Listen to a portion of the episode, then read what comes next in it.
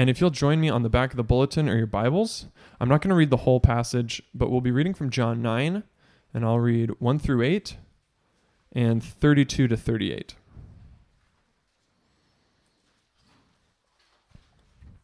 John 9, 1 through 8. As he passed by, he saw a man blind from birth, and his disciples asked him, Rabbi, who sinned, this man or his parents, that he was born blind? Jesus answered, It was not this man sinned or his parents, but that the works of God might be displayed in him. We must work the works of him who sent me while it is day. Night is coming when no one can work. As long as I am in the world, I am the light of the world. Having said these things, he spit on the ground and made mud with the saliva. Then he anointed the man's eyes with the mud and said to him, Go wash in the pool of Siloam, which means sent. So he went and washed and came back seeing. The neighbors and those who had seen him before as a beggar were saying, Is this not the man who used to sit and beg? Verse 32. Never since the world began has it been heard that anyone opened the eyes of a man born blind. If this man were not from God, he could do nothing. They answered him, You were born in utter sin, and would you teach us? And they cast him out. Jesus heard that they had cast him out, and having found him, he said, Do you believe in the Son of Man? He answered, And who is he, sir, that I might believe in him? Jesus said to him, You have seen him and it is he who is speaking to you. He said, Lord, I believe, and he worshipped him. Please pray with me. Jesus, we love you this morning, and we thank you for these words. We thank you for the time that we get to have to worship you, uh, to listen and learn from your word. I pray that as Brian speaks, that we would believe the words that you have for us this morning. I pray that we not only believe, but that we would have faith to apply them to our lives and receive your grace and the power, uh, the power of living in your spirit and living in your truth. Uh, Jesus, we pray all these things in your powerful and holy name. Amen.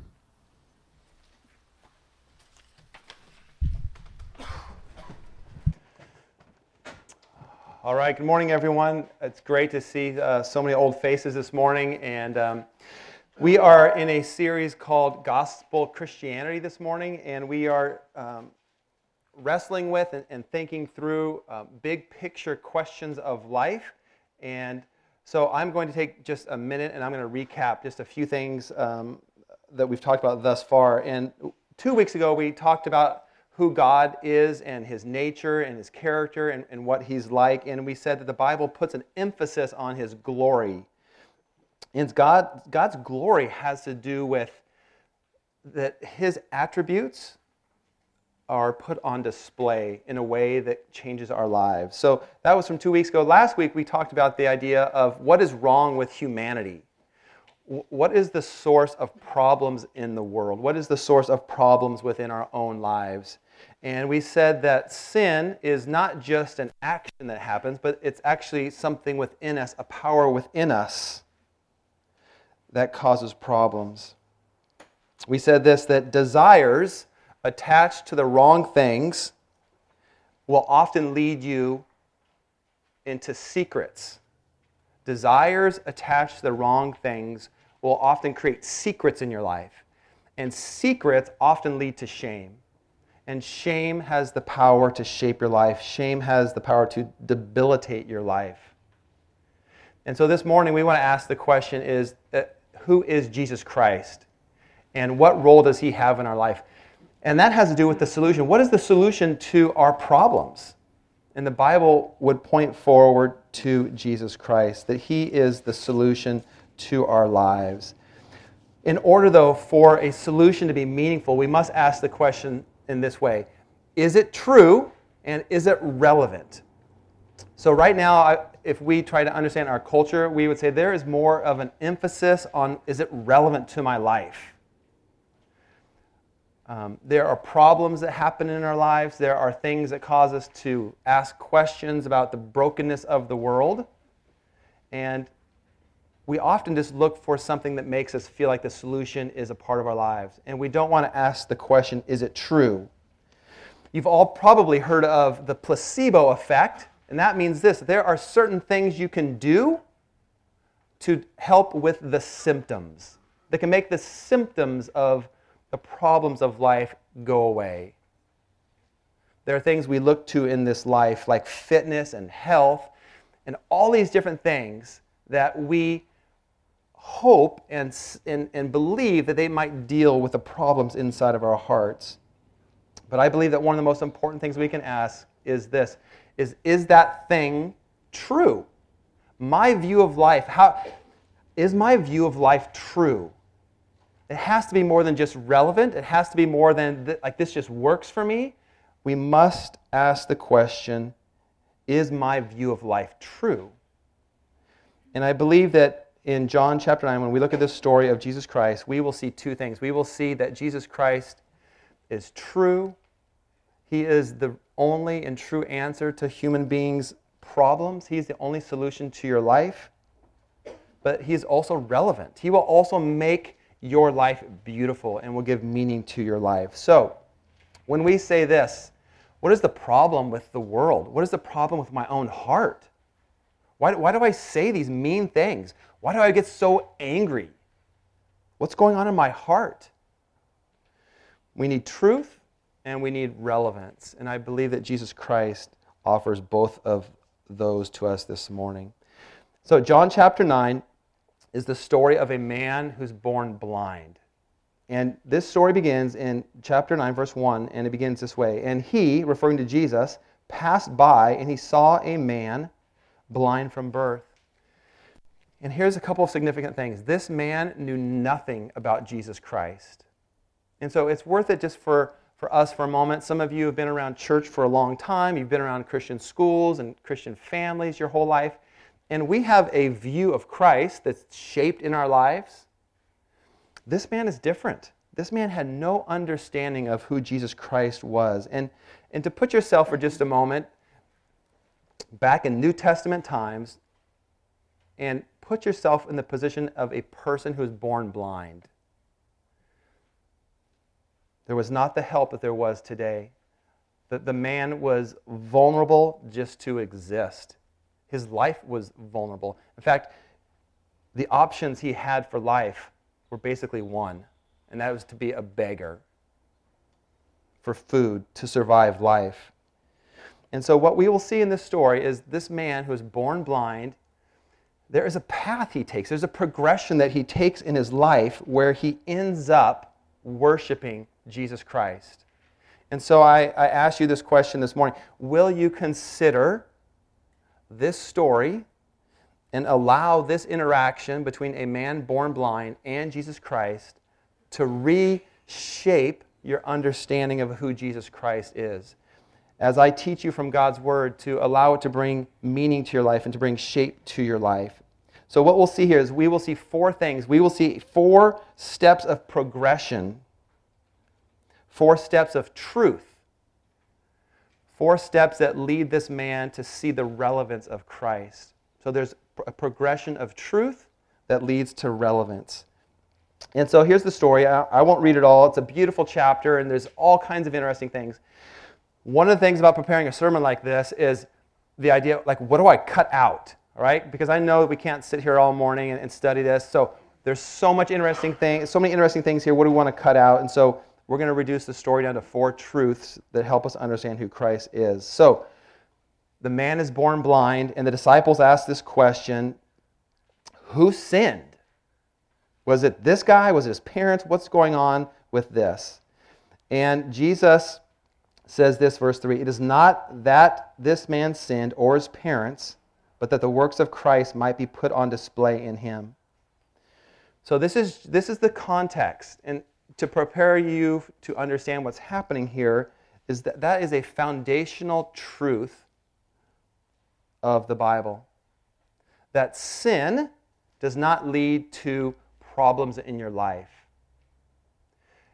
That is what we would call folk religion. That is what we would call man made religion. That is what we would call the guilt of the church that happens. And Jesus very clearly says this that there might be things in your life that come up, and the reason why they come up is to put God's glory on display, to show you how He can work in your life. So that's the context. skipping down then to verse 11, Jesus says this. In verse 10, um, actually, let's go to verse 8 just to give us a little bit of context. The neighbors and those who had seen him before, this beggar, were saying, Is this not the man who used to sit and beg? So Jesus heals him. He makes a little bit of mud in, in, um, from the dirt and from his saliva, and the man does what Jesus says, and he is healed. Verse 9 then says there's like this argument going on between is this really happening? Did this healing really happen? Did this man, is this truly the man that was born blind? Verse 10 So they said to him, Then how were your eyes opened? And he answered, The man called Jesus. So, number one truth that we need to understand about who Jesus Christ is this is that Jesus was a man. That Jesus displayed his life as a human being. That while, yes, the Bible teaches that he was God, what Jesus is teaching us here in this part of the story is the humanity of Jesus Christ. Why does that matter? Well, it matters in this way because it helps you understand that Jesus knows everything, every emotion that you have felt, everything you've experienced in life, he has experienced. Let me, I won't give you the references, but let me just give you a few. Jesus um, marveled at the faith of the centurion. So there was like this joy in his life. He experienced this, this emotion, this feeling of joy when he saw the faith of someone else. In Matthew, he says this that his soul was very sorrowful, even to the point of death. That time in your life when discouragement and despair have a grip on your heart when you're laying in bed alone at night or you wake up early in the morning and you feel like despair has overtaken you? The reason why the humanity of Jesus matters is because he felt that emotion as well. Hebrews chapter 5 said this that Jesus prayed with loud cries and tears. Have you done that in your life? Loud crying and tears. Jesus experienced that. Jesus has walked through that in the same way that you have. So, the humanity of Christ is so important for you to understand that everything you've walked through in life, He has gone through. John chapter 12 says this that the soul of Jesus was troubled. John chapter 13, Jesus was troubled in spirit.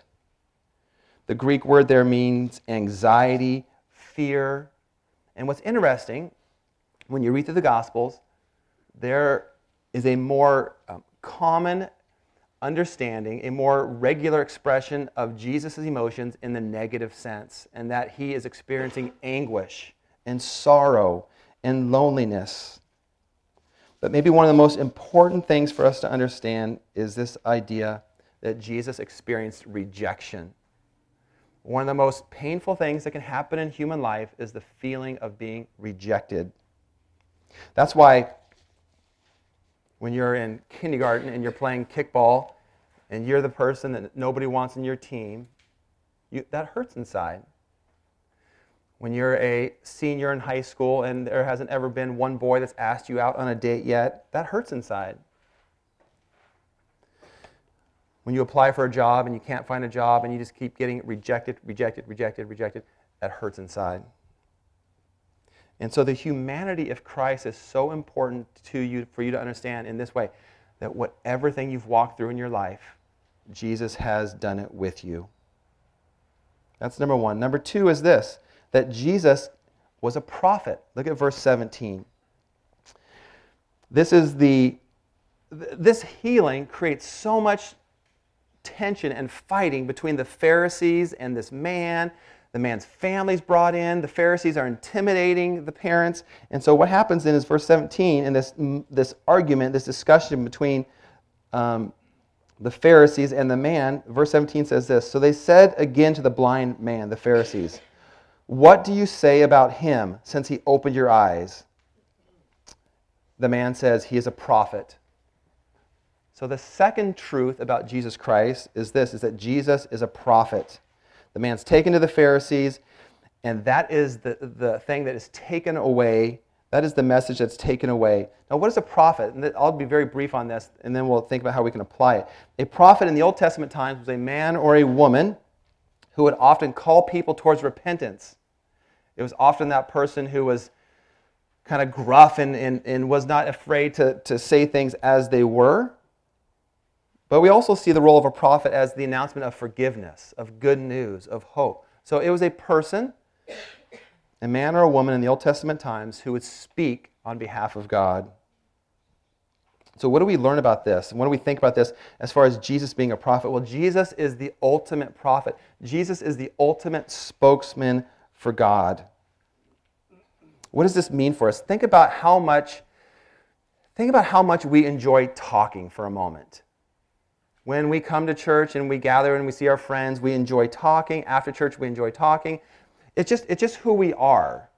Now, I know some of us might say, ah, talking's overrated, and maybe I'm known for saying that, that, uh, that, that talking too much is dangerous. But the honest truth is this we all love to talk. And so that is, that is who God made us. And so Jesus is the one who is coming as a prophet to speak to us. We like to talk. Think about this for a second.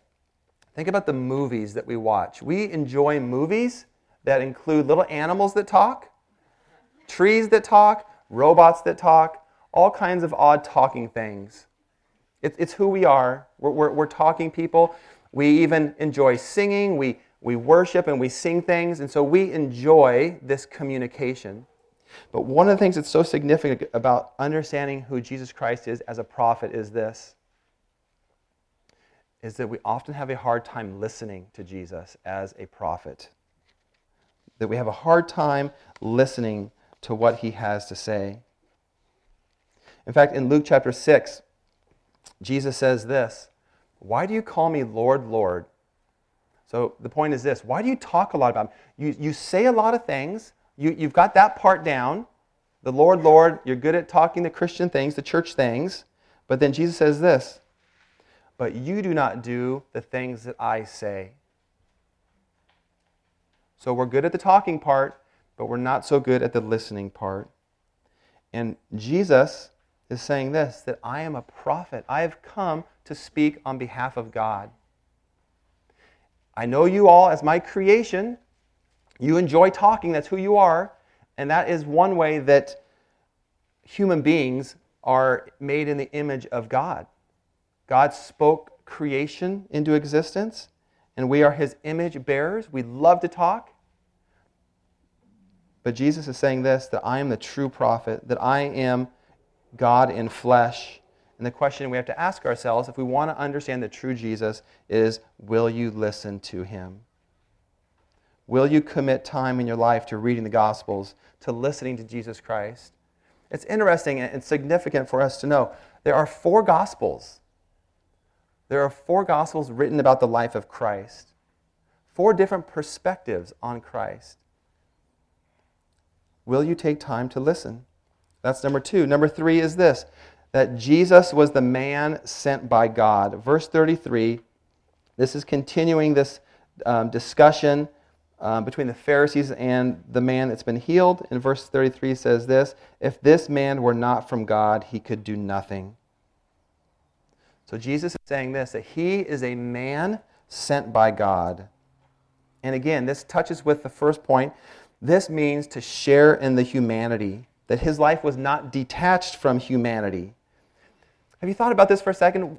When Jesus is walking the earth, what are the things that he saw? What are the things that he heard? He heard men swearing and cursing. He saw disease. He saw poverty. He saw people who were vulnerable. What is the mission? Why did God send him to earth? And the answer is this it's to bring redemption, it's to bring solutions, it's to bring healing, it's to take things that are broken and to heal them and to restore them and to make them beautiful. That is why Jesus said over and over and over again, the kingdom of God is at hand. that there is an alternative way to live your life, that there is a more beautiful way to live your life.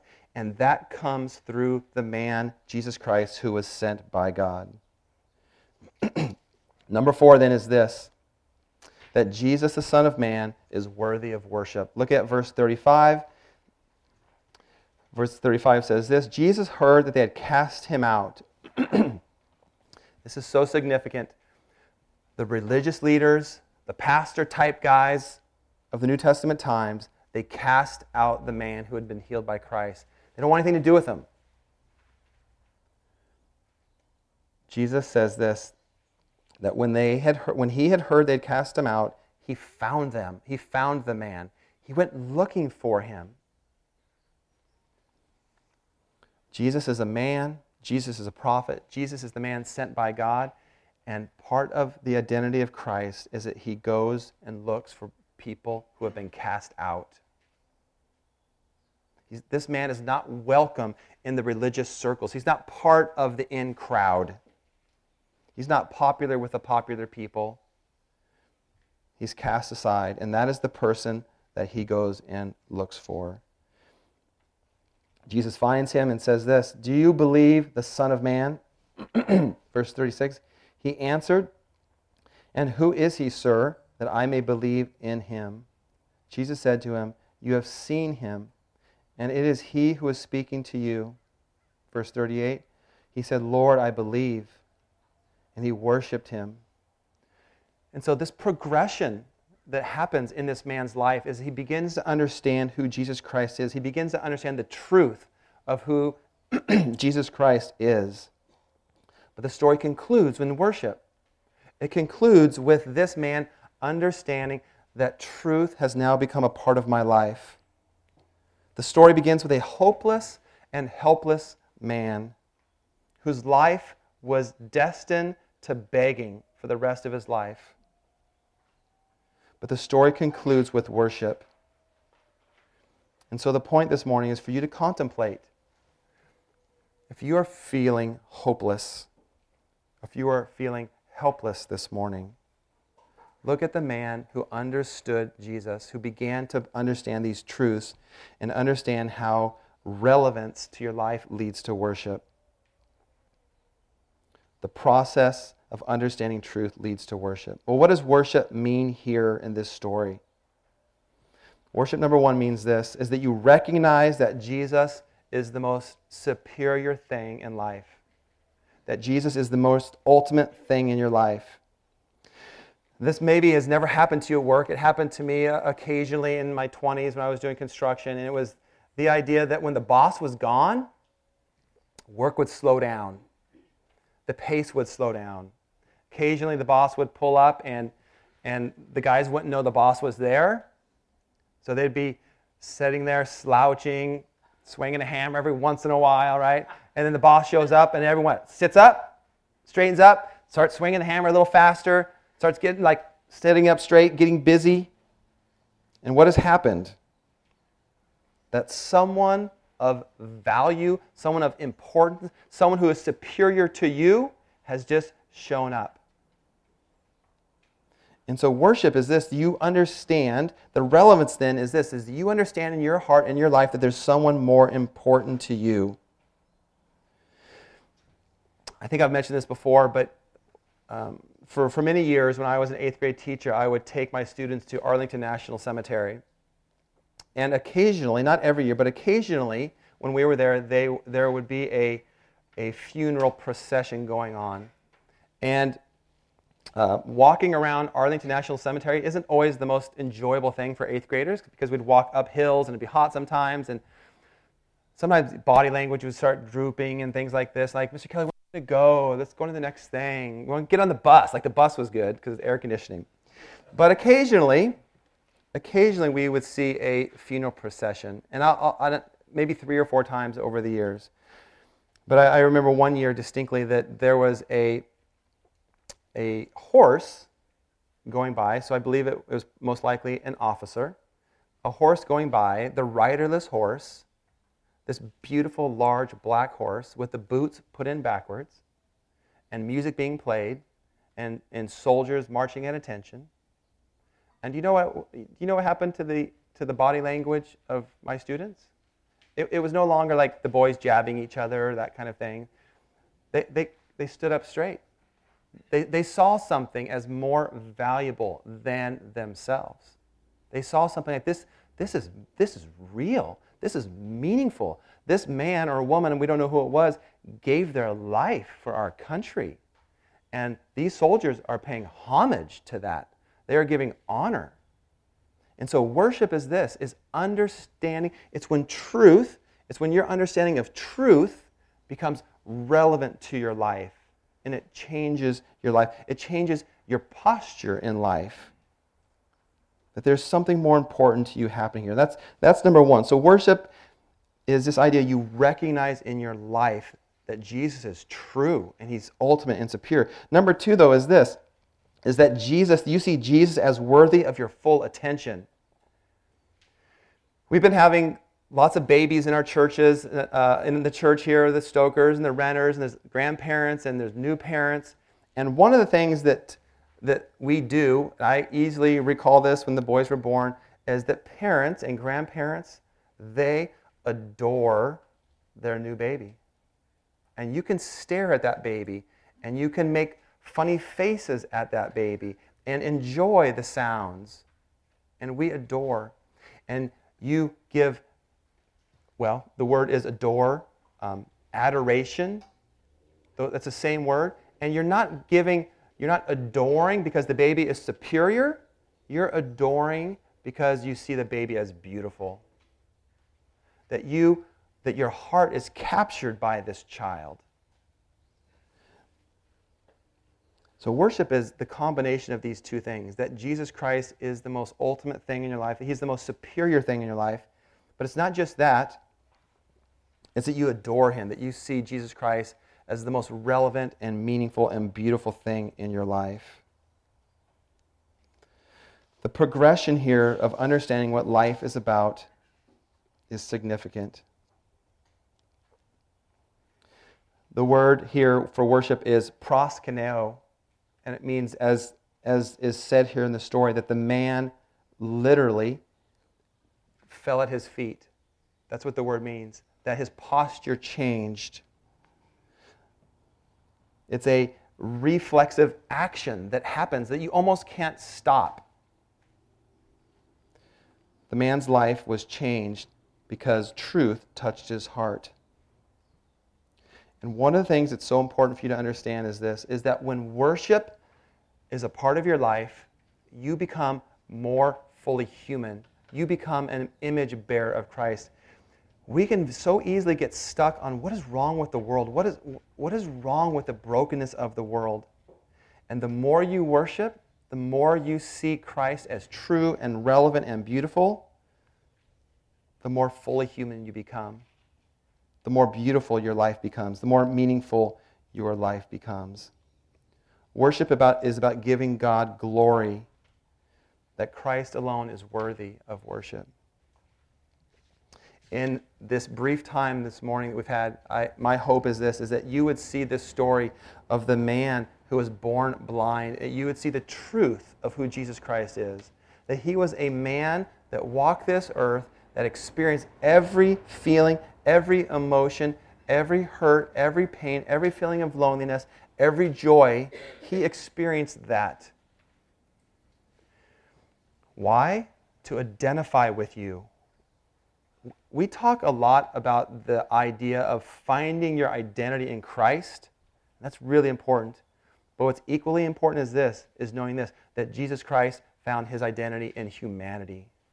That he walked the earth as a human. But he also speaks truth. He speaks God's truth to you. He was sent by God, and those truths, hopefully, as they touch our heart, lead us to worship. Let's pray together. Father, we thank you for this time this morning. Pray that we would see you for who you truly are, that you are fully human and fully the Son of God.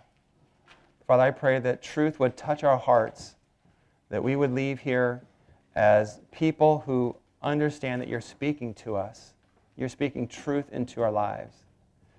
I pray that that would become relevant, that our hearts would worship, that the posture of our bodies would be one of worship, that the posture of our hearts would be worship, that we would adore you, we would view you as the ultimate of our lives. We ask these things in your name. Amen.